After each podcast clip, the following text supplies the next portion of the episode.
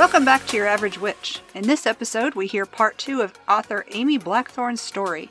Hear about how she stopped being a bodyguard and opened a witch shop, how she finally scared off a pastor determined to save her soul, and shares a spell that helped a caterer triple her business in a year. Now let's get to the stories. Okay, let's take the roller coaster ride because I want to know what you what makes you angry about the witch community. So we're going to roll down that hill. then what you love about with the witch community come back up the hill and then we're going to go to the joy question. okay. That sounds like a, a definitely a thing we can do. okay. So, is there anything that makes you angry about the witch community? Yes. And I, I'm I'm attempting to be diplomatic enough, but it makes my teeth hurt. So Eh, whatever. we're gonna see what happens.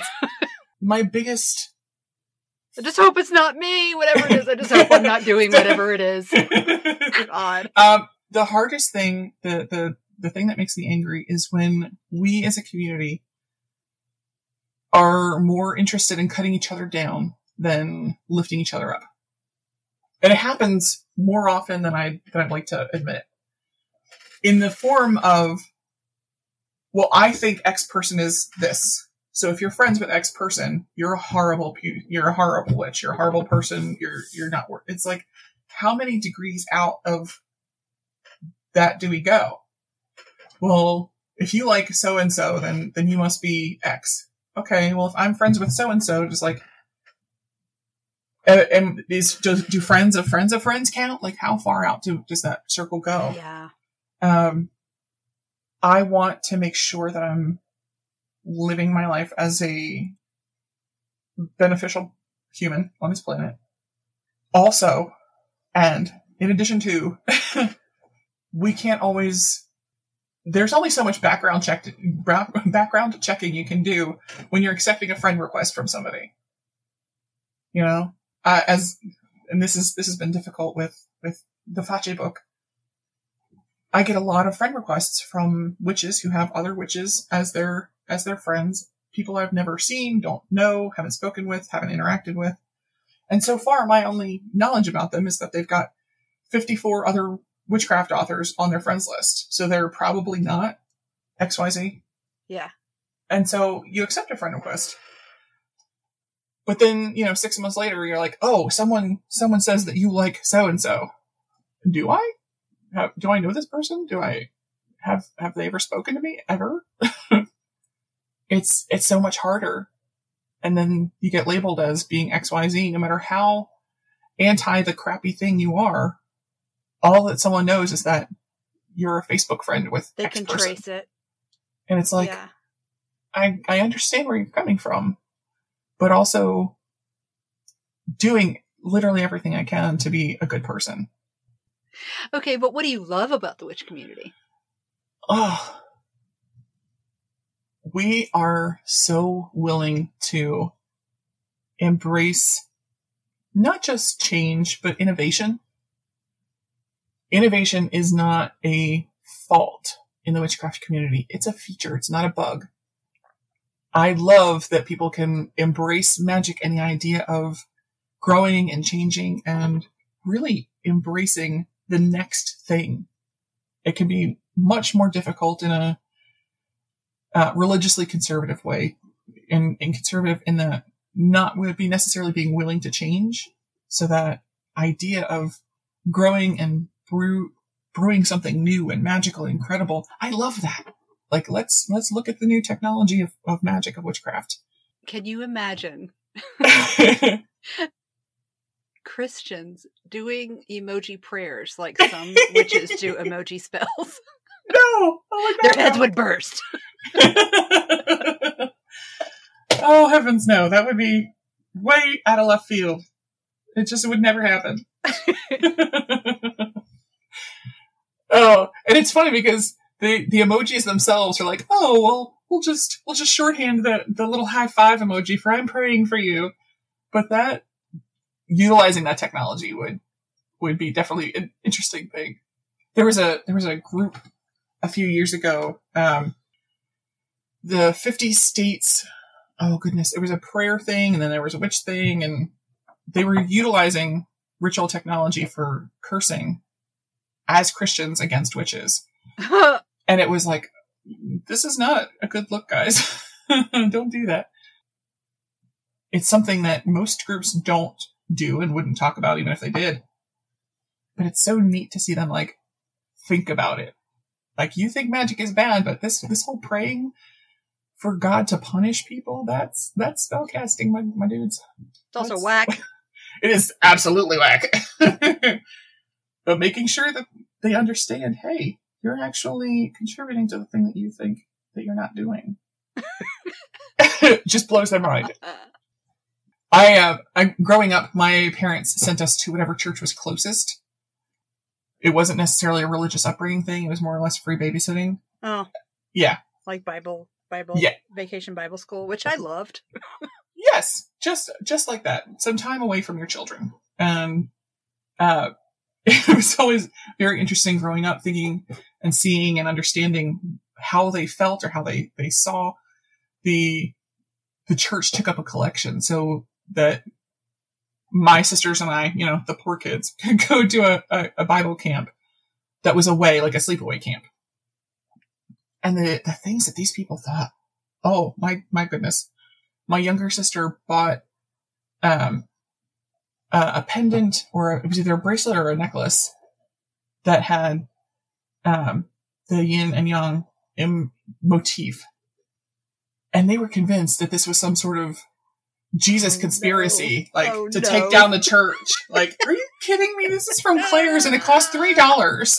it, it's just Yeah, unnerving. I, did she even know the significance of it, or is it just because everyone had it at that time, so she wanted it? Because that's why I wanted it then. she was probably nine years old. She Yeah. she saw it in Claire's and thought it looked cool, so she wore it. You know. But yeah, this was some That sort. chick from that movie is wearing this, and I think she's really cool. They made her throw it over the fence, so it was off the property of the Bible That camp. is batshit. People are batshit. they really are, and it's it's dangerous. Um, when I came out of the broom closet, my my parents were like, "Okay, that's fine," but I didn't. I didn't really talk about it with anybody except for my very very best friend and maybe a, the, my boyfriend at the time. It wasn't something I. The county in which I was going to high school was backwards. We'll we'll be very generous and say backwards. This was the mid '90s, and the the the Triple K White Sheet Brigade was uh, handing out pamphlets on Sunday morning.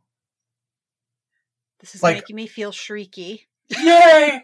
It was like th- th- this was okay. They were handing out pamphlets. It wasn't like a big secret of this dude is standing there in a hood on a sidewalk in this town, the next town over, every Sunday morning. Um, it's it's disgusting and horrific, and the fact that you are proud of yourself enough to be out in broad daylight wearing your little costume, your little cosplay for Hayes, you know. So it was, In it was- Delaware? no, um, this was over the line in Maryland. Oh, still. Yep. Um, the the county. way which- south. I mean, more northern than I thought it was going to be. yeah, and it, I, I was really surprised because remember I grew up in the city. You know, I I went to a black elementary school. This is not something that was I thought was still a thing. yeah. Um, so I was I was very careful in who I told and who I allowed to know about my my witchcraft. So the, the guy smart. Um, the guy I was I was dating at that time uh, was you know interested and read my book of shadows and was like, oh let me let me hang out for a spell. Um, but his most recent ex girlfriend befriended me. Like I don't know, I'm giving her the side eye. But at that point, I wasn't. It's not safe to wear pentacle. Hell no, no. What I did was I had a, a crescent moon pendant. Mm.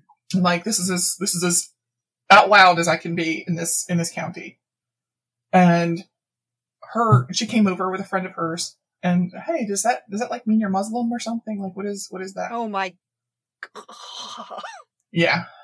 Um, I was like, no, no, it's, it's not at all. And I, so I wrote this really well thought out letter about what Wicca is and what my practice looked like and was trying very hard to be a, an approachable person that someone could ask questions of.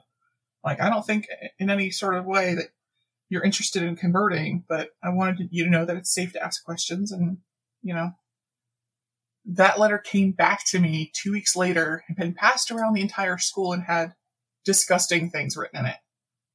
Um, she, she outed me for the whole school, the whole town. I got death threats. There was an attempted stoning uh, when I got off the bus one day. Like it, it was just not a good, safe place to be. And it's trying to understand and connect with people in a when it's literally dangerous to to try and be your actual self. It's it's awful and horrible and disgusting. And it was at a time it was right around when Tempest Smith died, and the the story in the news was that some high school football team somewhere here in the U.S. Uh, a freshman, uh, a young freshman girl, was stoned to death, was killed by her school's football team because they had been on a losing streak and they blamed her. Like these are the things that we deal with and people don't understand why we understand that it's not necessarily safe to be out of the broom closet. And so when people say, "Oh, I'm I'm not out," like it is not our choice. It is not our it's not our call to give them a hard time about it because you know what? It's not about us. Everyone has their own choice to make, and they both have pros and cons. Being in the broom closet and writing books with your picture on the back of the book both have pros and cons. I have to work to remind myself that it's a privilege that I don't have to worry about that or that yeah. I don't worry about it.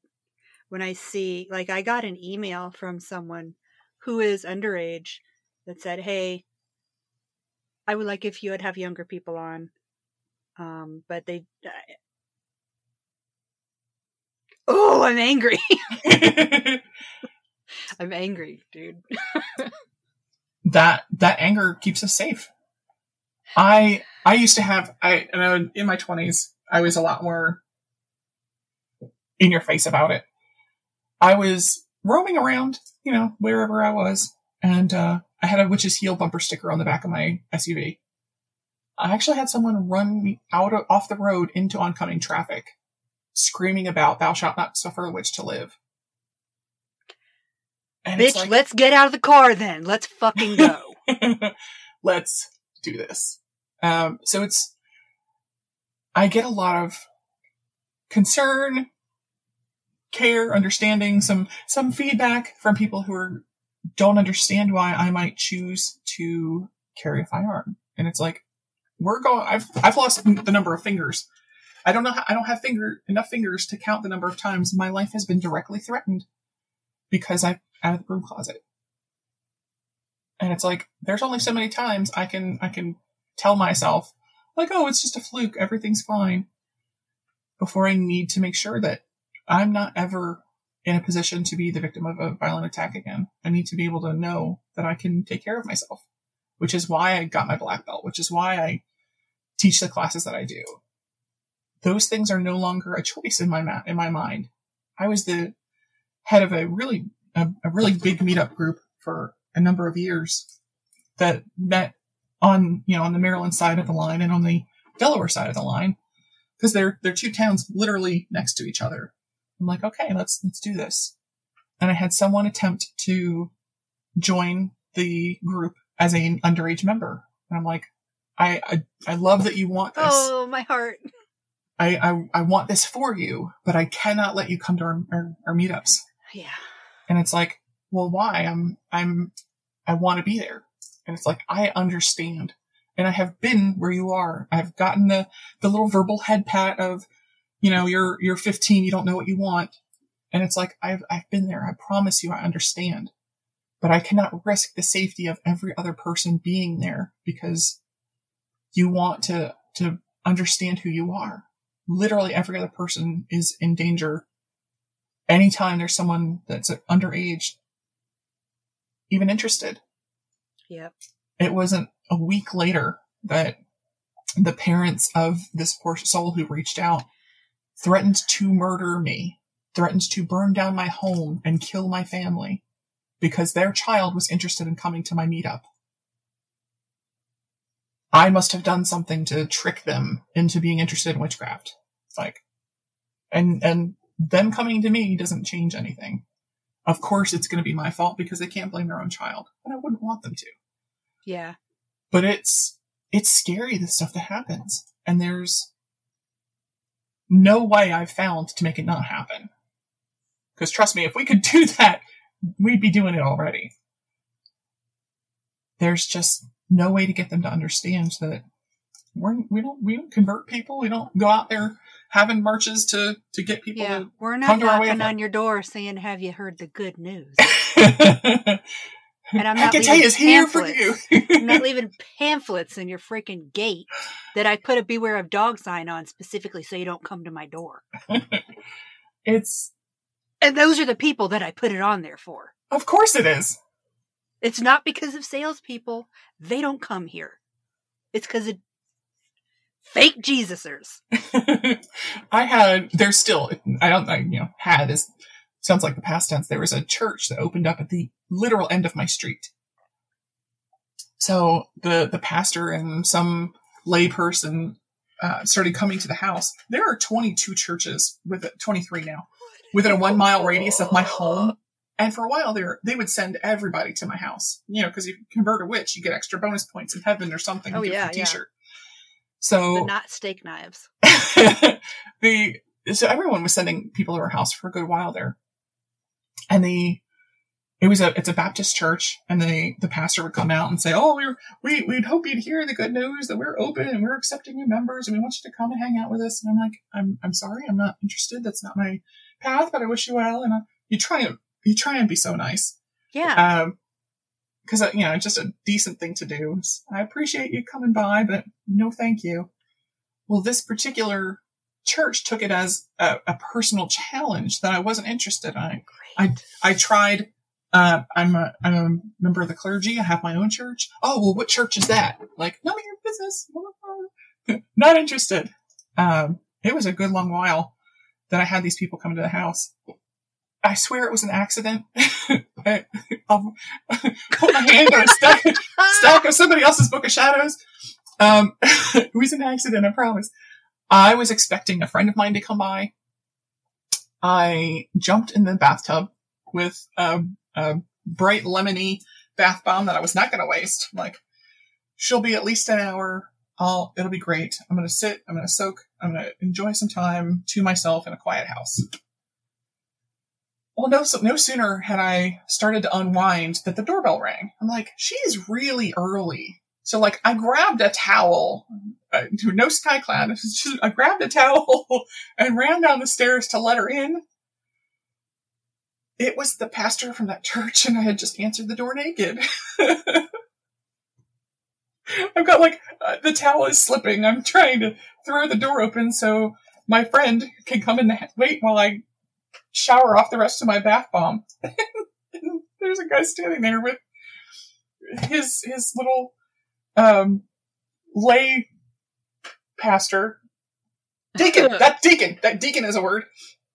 and, they're, and they're like, okay, she's naked. Um, we I think we left the gas on. We gotta go. Never came back.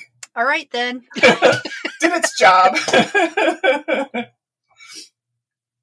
Ken's answered the door like that before. That's fantastic. And it- it was in El Paso when we lived down there, and it was some church people, and yeah, they didn't come back either. I guess that's just the answer. They're so horrified by the human body, they'll leave and not come back. All right, Write right it down. Yeah, everybody's got their own little. Well, if you do this, they won't come back. If you do that, they won't come back. Well, it's uh, there's 23 different religious traditions with their. I mean, we've got the Church of Mo down the street. Um, they are Coptic. It's a Coptic church. It looks like the Alamo. We call it the Church of Mo. Um, because it looks like the, the Alamo. It's just interesting. But like everybody wanted to send stuff people to our house, and uh, Wow. I'm glad they. I'm, I'm glad that they can't be wandering about with the pandemic. Now we just get the letters in the mail saying, "To the X family, we we wanted to tell you about the good word." Well, I can put that in the recycling a lot easier than I can get you off my doorstep. Jehovah's Witnesses. I've done Jehovah's Witness calls. Wow. Luckily, they don't have my phone number. I want to know how they got my because they they have my my legal name on the envelope saying the the X family, um, but my my address and my numbers are unpublished. So I want to know where they got my name from. Housing? I mean, like the, if you bought the house. Nope, I was um, it's under my, the house is under my maiden name. Oh. Yeah. So They're it's just skeevy, I guess. they're definitely they they got some connection there somewhere. Of course they do. what brings you the most joy in your craft? Or in the witchcraft community? Or whatever. What brings you the most joy? Hmm. Seeing that's that's that's the thing. So we talk about being a, a tiny zygote of a human going into going into witchcraft stores and finding witchcraft as a as a tiny person. The look on someone's face the first time they, they get to go into a real store and it's it's life changing for them. Like just being able to see that. Because I can remember being 14 or 15 and thinking you're the only person on the planet who knows what you're talking about, even though it's in a book that you literally bought from Hot Topic. Um, when Hot Topic was cool and they sold stuff like that. Um, so yes, being able to see that, um, I, got my, my hair standing up on my arms, um, knowing that feeling for them, that they're not alone, that they can explore their the their ideas of themselves, who they are as a person. That is a joy that not many people get to understand and experience. For someone else, you know that, that sort of transitive joy. Um, I worked, or I, you know, the Coven store, Public and Candle. It's not there anymore. Can, you know, there's different shops that are have the same name, but that store doesn't exist anymore. I could we could always tell when the craft had been on TV because you'd get 37, 15 year olds um, in, in with black eyeliner asking about for books on Manon. And it's like, that's not a thing, but let me tell you where what is a thing. Um, and so getting to see that look on someone's face when they're they know that the things that they felt are real when they can go and talk to an actual person who will listen to them, who will acknowledge them and really give them the time of day, really. I mean, being a teenager and having literally everyone write you off because you haven't spent as much time on this planet as they have is really disheartening. So getting someone to the point where they're allowed and they're able and they're they're connected with the ability to be validated, that's that's my favorite thing. That is if I can give that to someone else, if I could box it up and mail it to the kids who don't have a local store, I definitely would. There's a there's a lot of gatekeeping that happens, and I'm sure it's it's worse now with things like uh, the people in WitchTok telling people what is and isn't a thing. Um, the the gatekeeping that happens can really disenfranchise um, new witches, and so it's heartbreaking for me to make sure that they can get the materials that they want or get the materials that they need. You know, it's easy to say, "Oh, well, X store just sells junk," or this this um, the store in the mall isn't real, you know. But for people who live in the middle of nowhere, who then you know could go a couple states over and maybe find a tarot deck for five bucks in a in a crappy store in the mall, that is worth gold because that can validate their entire existence in just one sales transaction. You know, it shouldn't be about the stuff that we buy, but sometimes it is. You can go walking in the forest and find sticks and rocks and pretty shells and all that neat stuff. But being able to walk into a store and have someone tell them that they are valid, you can't you can't pay for that. But it's it's not something we uh, it just you undervalue it until it happens. You don't necessarily understand the impact that it has until you see it. that's that's that thing. Yeah. Love it. Who would you say are the three biggest influences on your practice? Well, I did I did find my first witchy shop in the in the late '90s, so Silver Ravenwolf had a had a really big impact on what I did and who I was for quite a few years. And because she had the accessibility, because her books were available, not necessarily because there was anything earth shattering, but because she existed. Yeah, I was thinking um, that, that exact term. Right.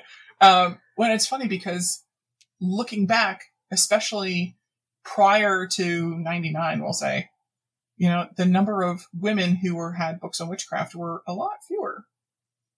The, you know, you could, you, Doreen Valiente was out of print. You knew that women in witchcraft existed, but, you know, Scott Cunningham was, was the it thing. It's like, okay, well, where can I see myself in a witchcraft community? Well, in the late 90s, it was Silver Ravenwolf. She would come to town and do various classes and, you know, empower people to, to find their own magic. So it wasn't necessarily that what she was doing was groundbreaking, but it was as a teenager, having someone to see myself in was really important. So, uh, the second would be Dorothy Morrison. Uh, who is an amazing human, and I would I would take a bullet for that woman. I adore mm-hmm. her. Um, she not only does she, there's never any question about where you stand with her because she will tell you to your face if she has a problem, and that's so that wonderful. would be great if everyone would do that. so helpful. Um, I I was super lucky after uh, Hurricane Katrina.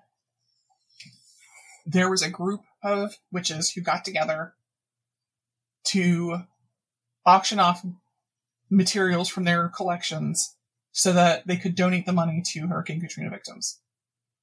Uh, I believe, don't quote me, that it was organized by uh, Dorothy Morrison and M.R. Sellers, who writes um, witchcraft fiction. Um, his his Rowan Gant series is really fun.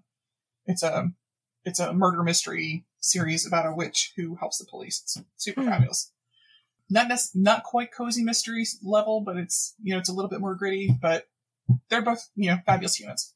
I taught I taught M.R. Sellers how to pick handcuffs, so one of the characters in the story could escape the bad guy. It was really fantastic. So after Hurricane Katrina, uh, this website went up, and it was you know it was a fake eBay, so that people could bid on these items. One one of the materials that I wound up winning, I acquired Dorothy Morrison's Book of Shadows. She had printed out on parchment filled with little bits of artwork and drawings and, and things printed very nicely. So I got a four inch three ring binder and the little protective plastic sleeves. And I put them in, you know, back to back, filled in the little pages and it, it overfilled the four inch ring, binder. the, yes, four inch three ring binder. Man. Yes, it has its own tote bag if I have to move it or do anything with it because it's that heavy. That is cool. uh, but so I knew this was something I really wanted. I, I appreciated her as as an author, as a person.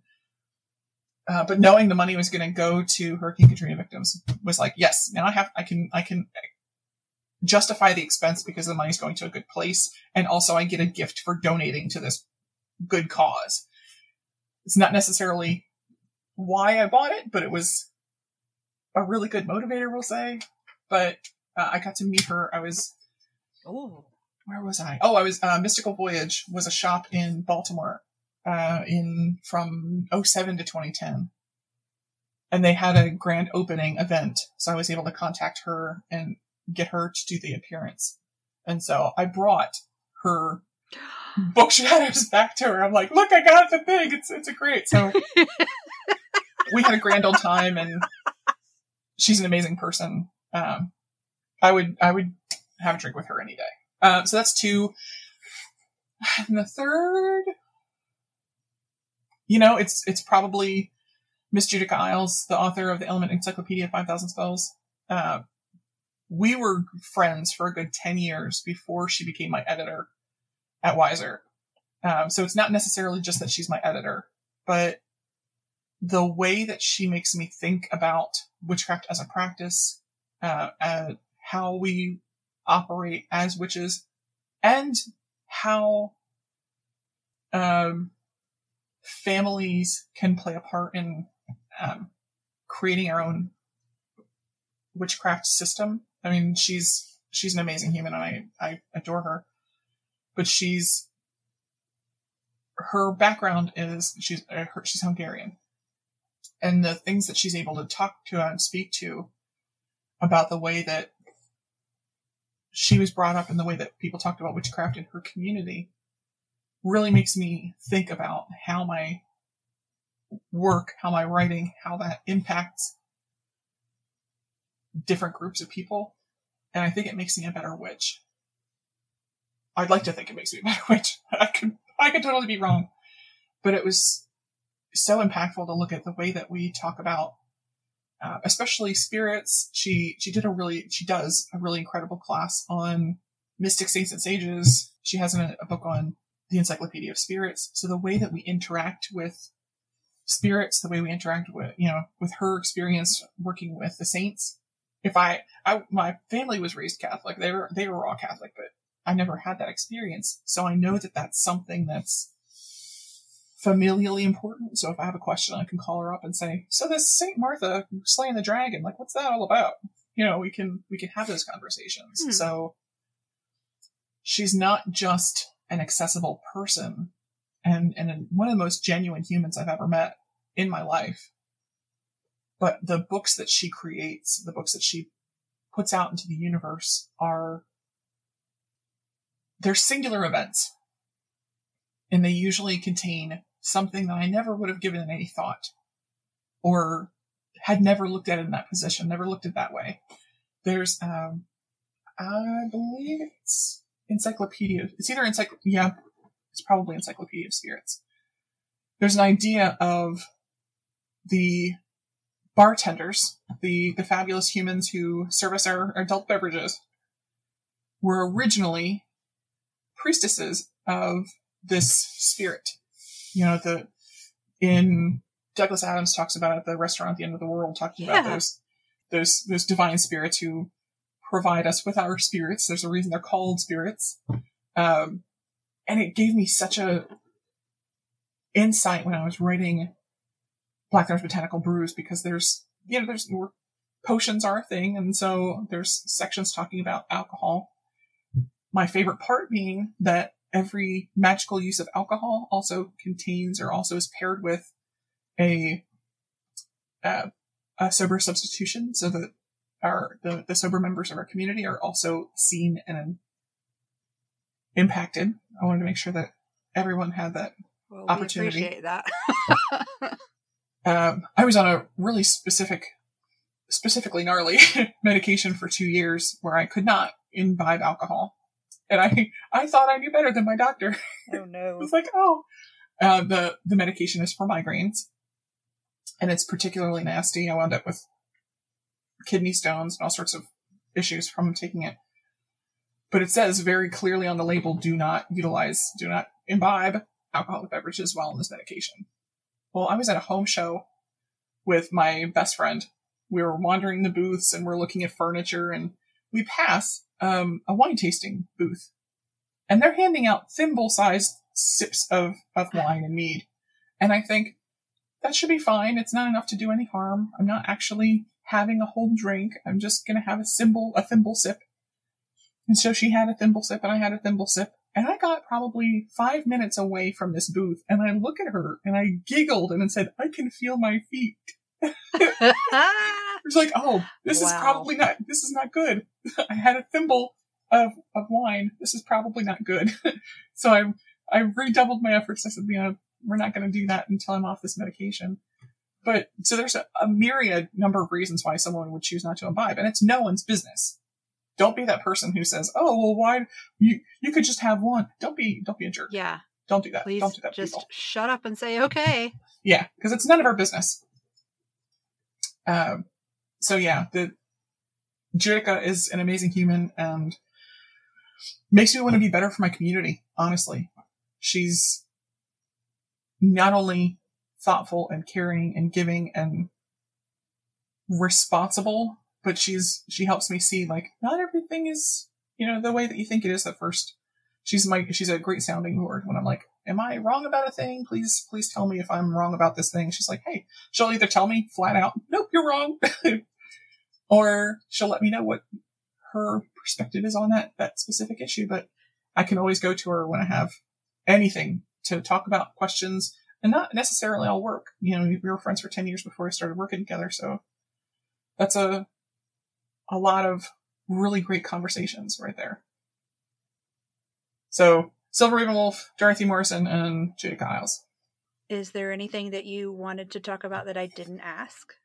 Oh, how did my tea shop start is a magical story of getting out of the security business. oh, yeah, yeah. So I had, as I mentioned, I worked the two high rises in Wilmington, Delaware. They were across the street from each other. And I was the head of security for all 35 floors of people. So that's, that's a number of, of human bodies that I am responsible for. Uh, there's a lot of pressure and there's a lot of two o'clock in the morning phone calls and putting out literal fires. So it got to a point where I was, I had no time left for, to be a magical person. I, I was losing connection with who I was as a magical person.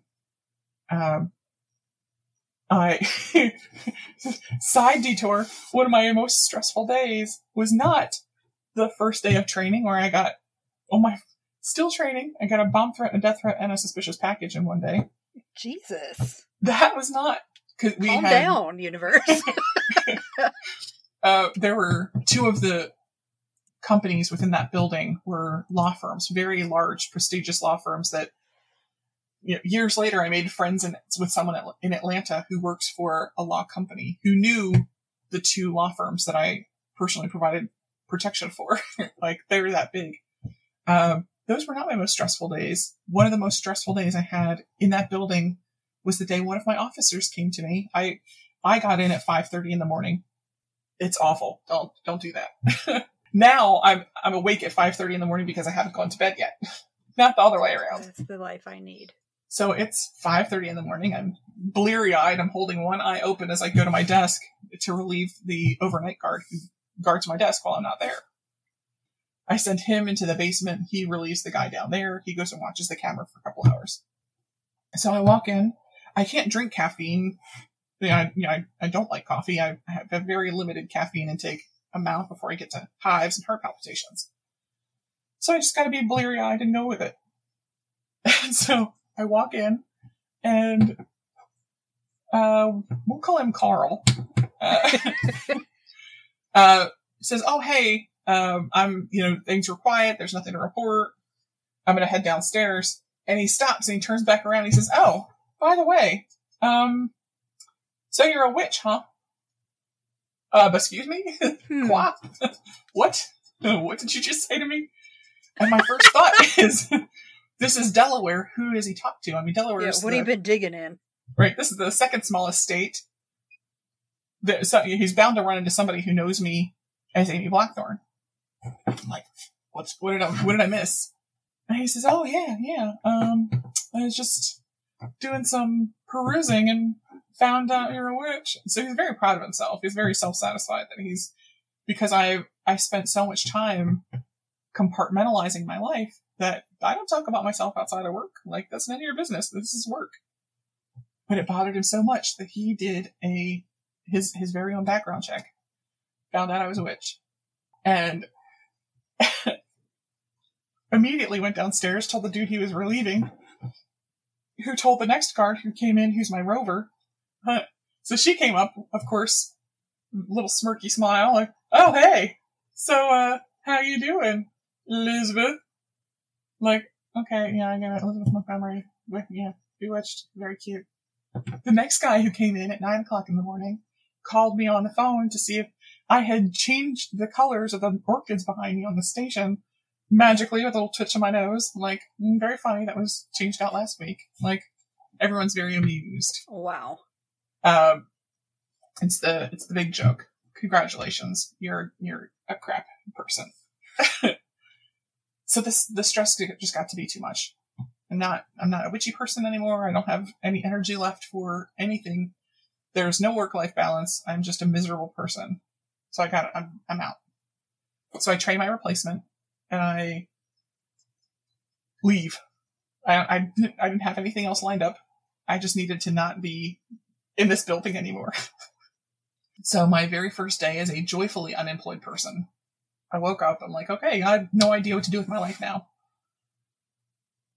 what do I do? So I go in the kitchen and I dig out the big cauldron. It's um, 24 inches across, cast iron jobber, weighs 30 pounds. If it weighs an a pound.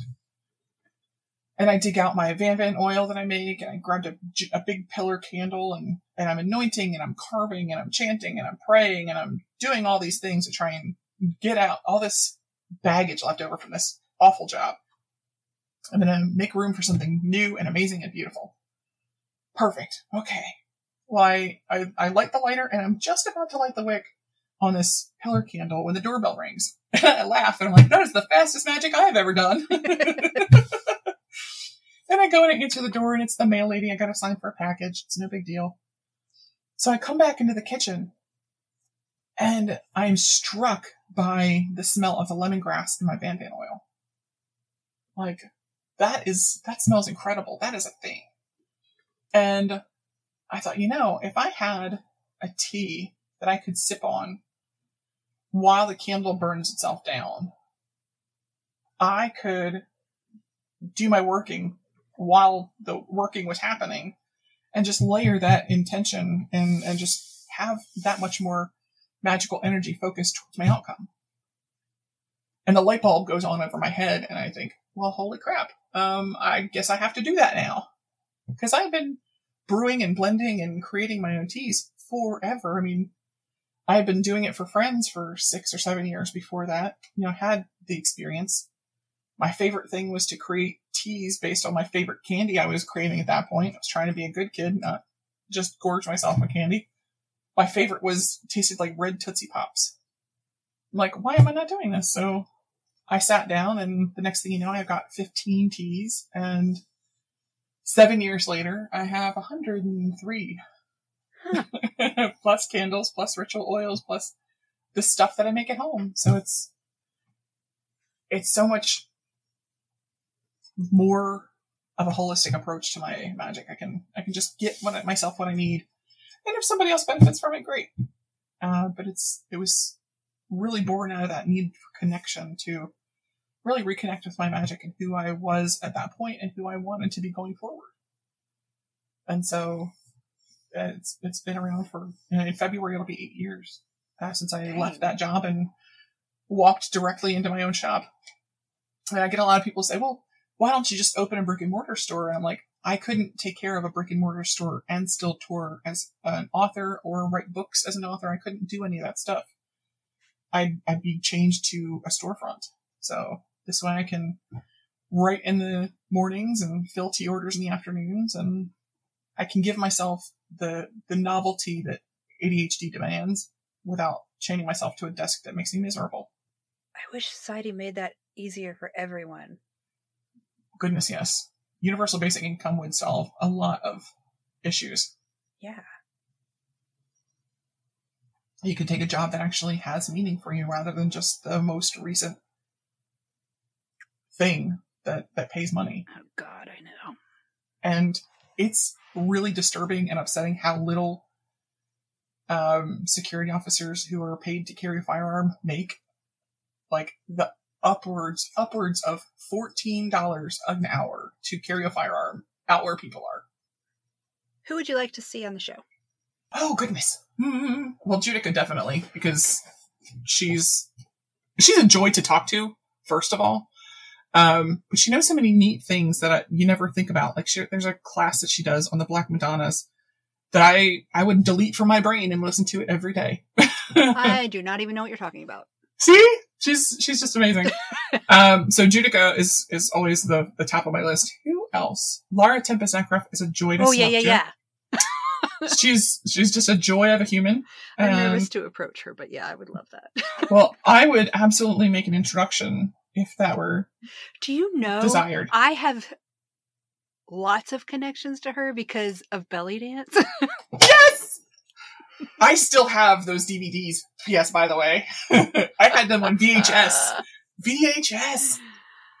I saw her do a ritual on stage at Tribal Fest one year. That's fantastic. The day that I connected those two dots in my brain, you'd have thought I, I just discovered cold fusion. but yeah, that's goals. I'm just scared to talk to her and approach her about it. well, yes, she is. She is a, a joy to to speak with, and I'm sure she would be. And she would enjoy talking to you.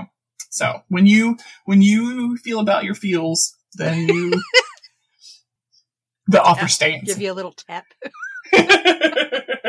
um, yeah, nine out- nine out of 10 Nine out of ten times when someone says "I know a guy," they mean me. okay. Now, please recommend something. Anything? Yep. Ooh. Hmm.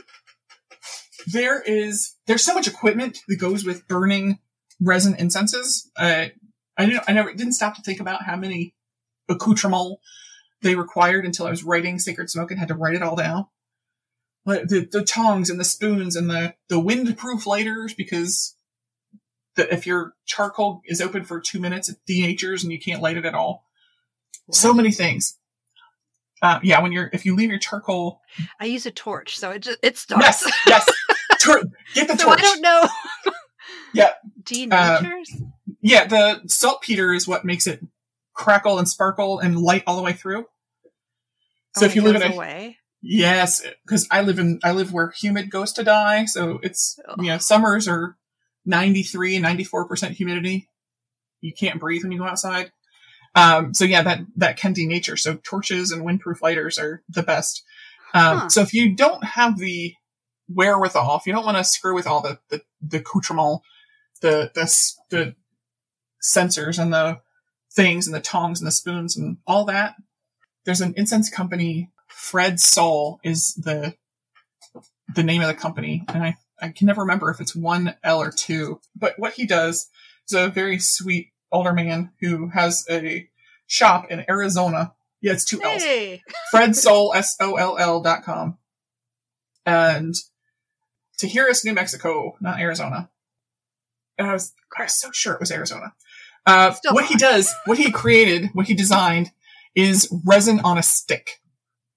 He takes What? the, yes, he takes the, the long thin pieces of bamboo that normally get rolled in makko powder and then scented.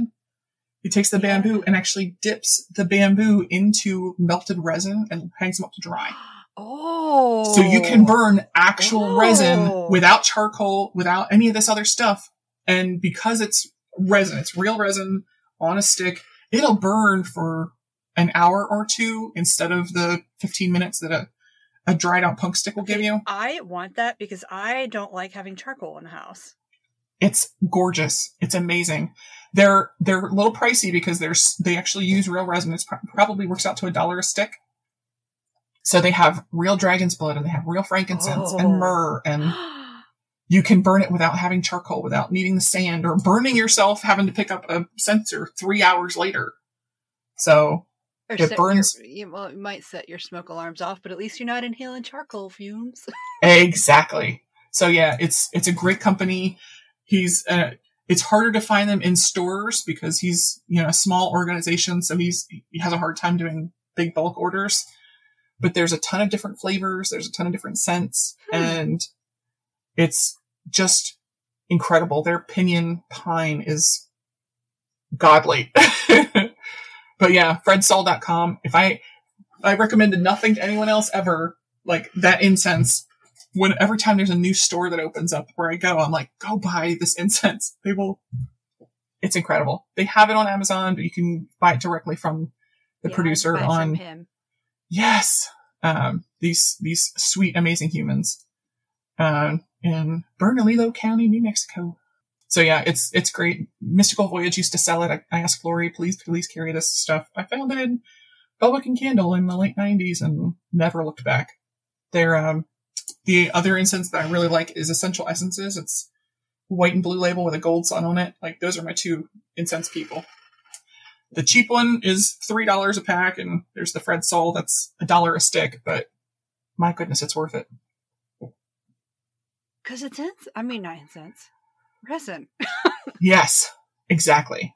And you don't need the other the, the stuff. I'm so happy when I don't have to dig out my my cauldron and the sand and the tongs and the charcoal and you know 87 other things. Okay, now the last question is a story. Please tell me a story that you love to tell. Oh goodness, there. I can't even tell. I can't even think about it with a straight face.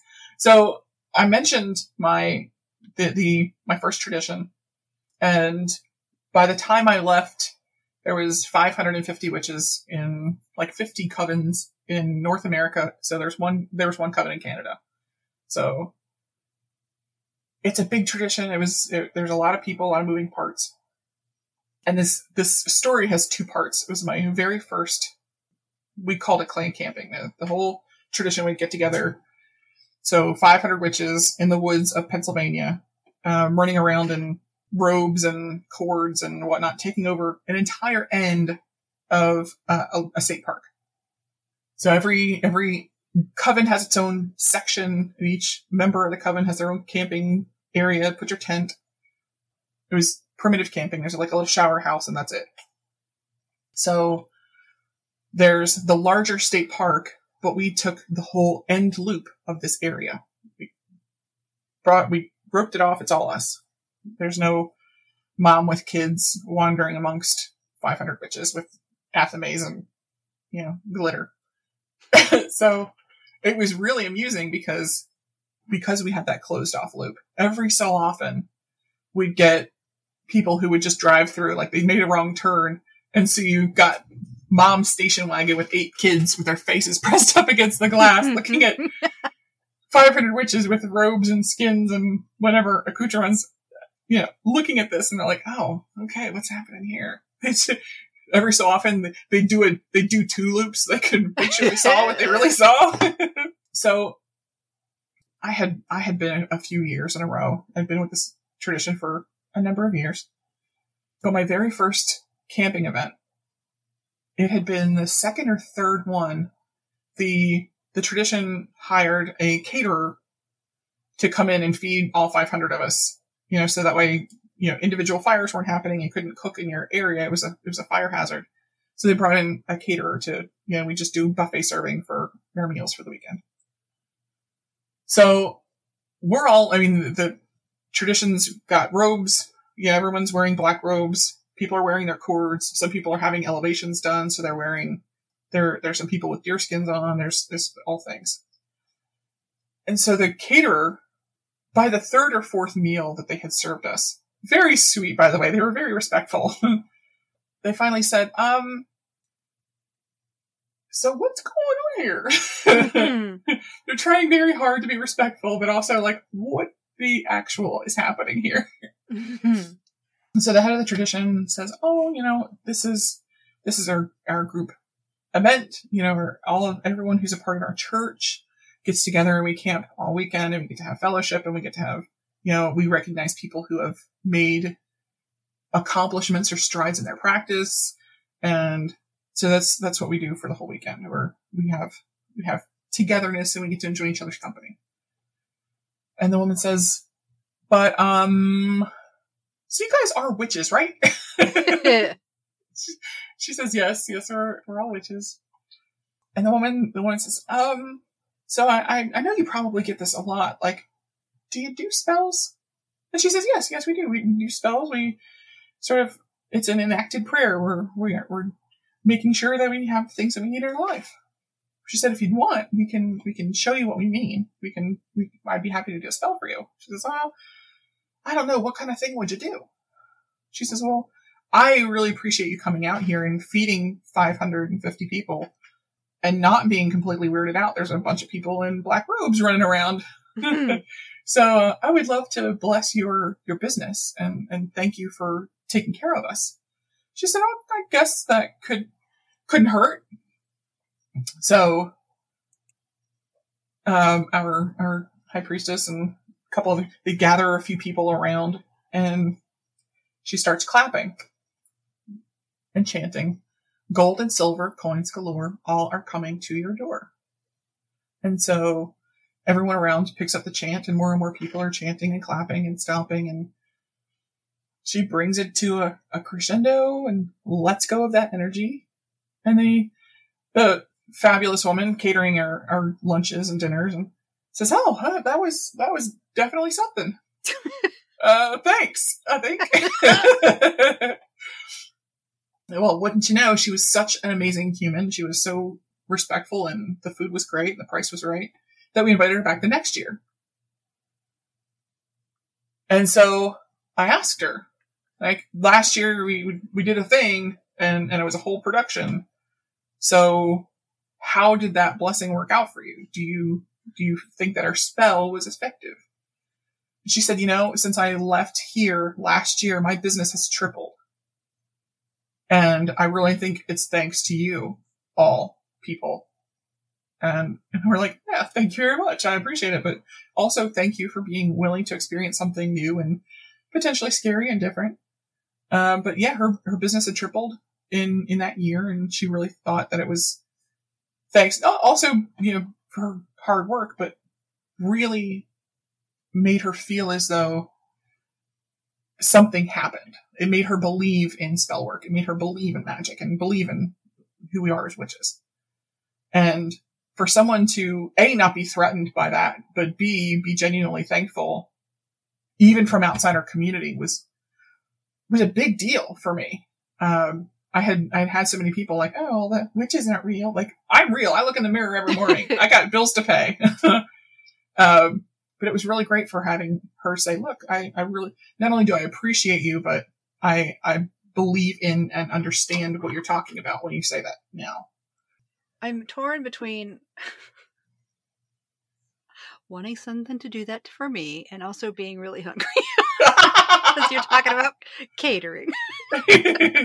well, it's it's a very viable spell, so feel free to try that uh, at home to our listeners. It's a, a, very easy spell. You can add a candle, you can add an incense, you can add whatever you want to it, but it's the chant works very well. It's very easy to remember.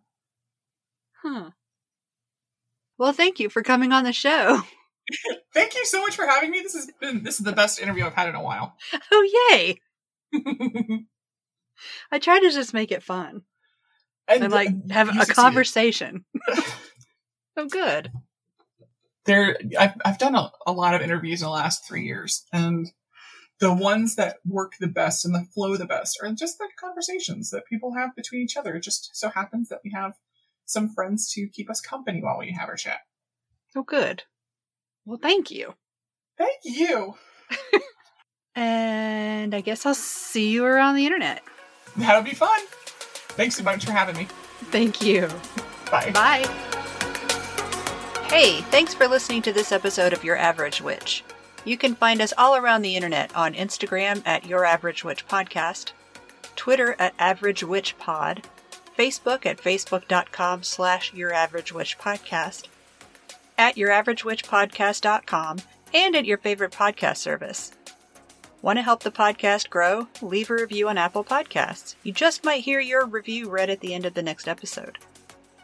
If you'd like to recommend someone for the podcast, like to be on it yourself, or if you'd like to advertise on the podcast, send an email to youraveragewitchpodcast at gmail.com.